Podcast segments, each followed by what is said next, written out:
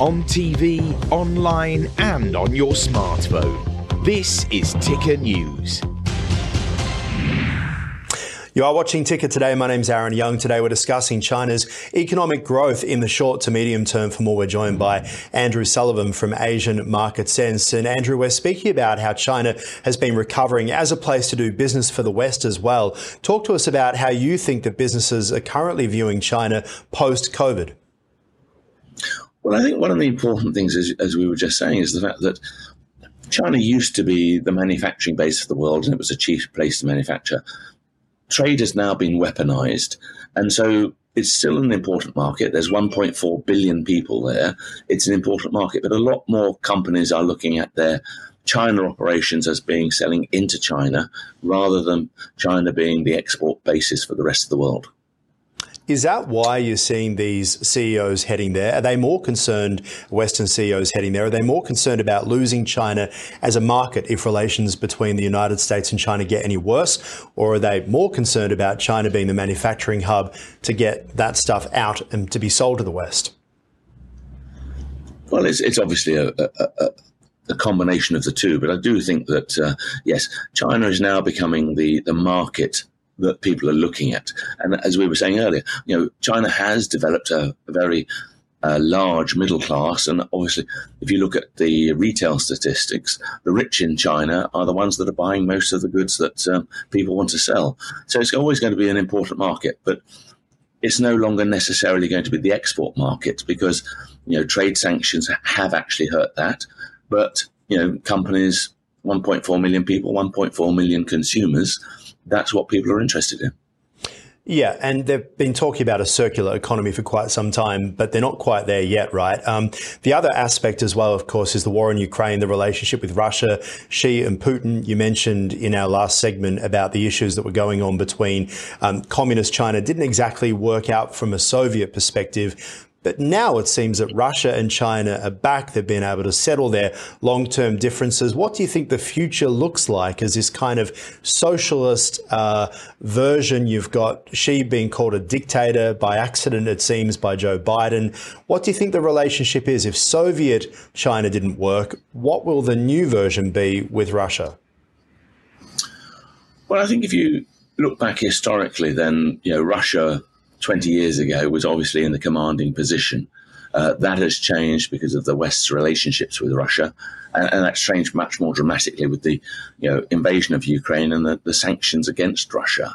Um, so China, reality, the reality is that its communism is being shown to work, but it doesn't mean that it will ever you know continue to work. So you know Xi is there. We saw a change in the party probably three years ago when they stopped putting the economy first and put the party first.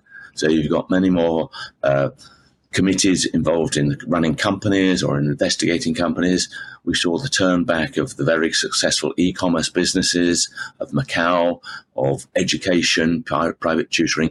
The party decided that it was going to change policy. And that has made it very difficult for businesses to operate in China because you've suddenly realized that there is a political risk there.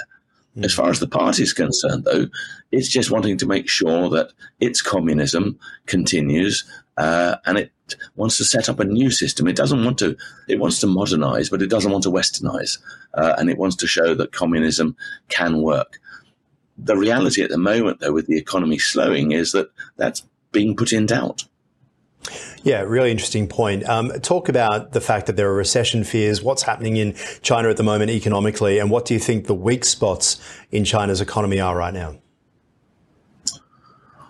Well, I think you know over the last three or four years, China realised that it actually property was tying up a load of money, a load of cash that was sitting there, uh, and it was being speculative. On the the party wanted to get into more modernised.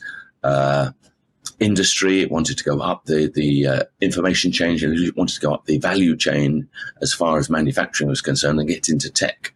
But tech takes a long time, and you can invest money in it, but it takes a long time. I mean, you we mentioned again earlier TSMC. You know, it spends more on R and D than than China does, and, and it's not going to wait for China to catch up. It's going to continue pushing the boundaries out there. China has also been hamstrung by the fact that the Americans won't let it, the, the most modern technology go into China.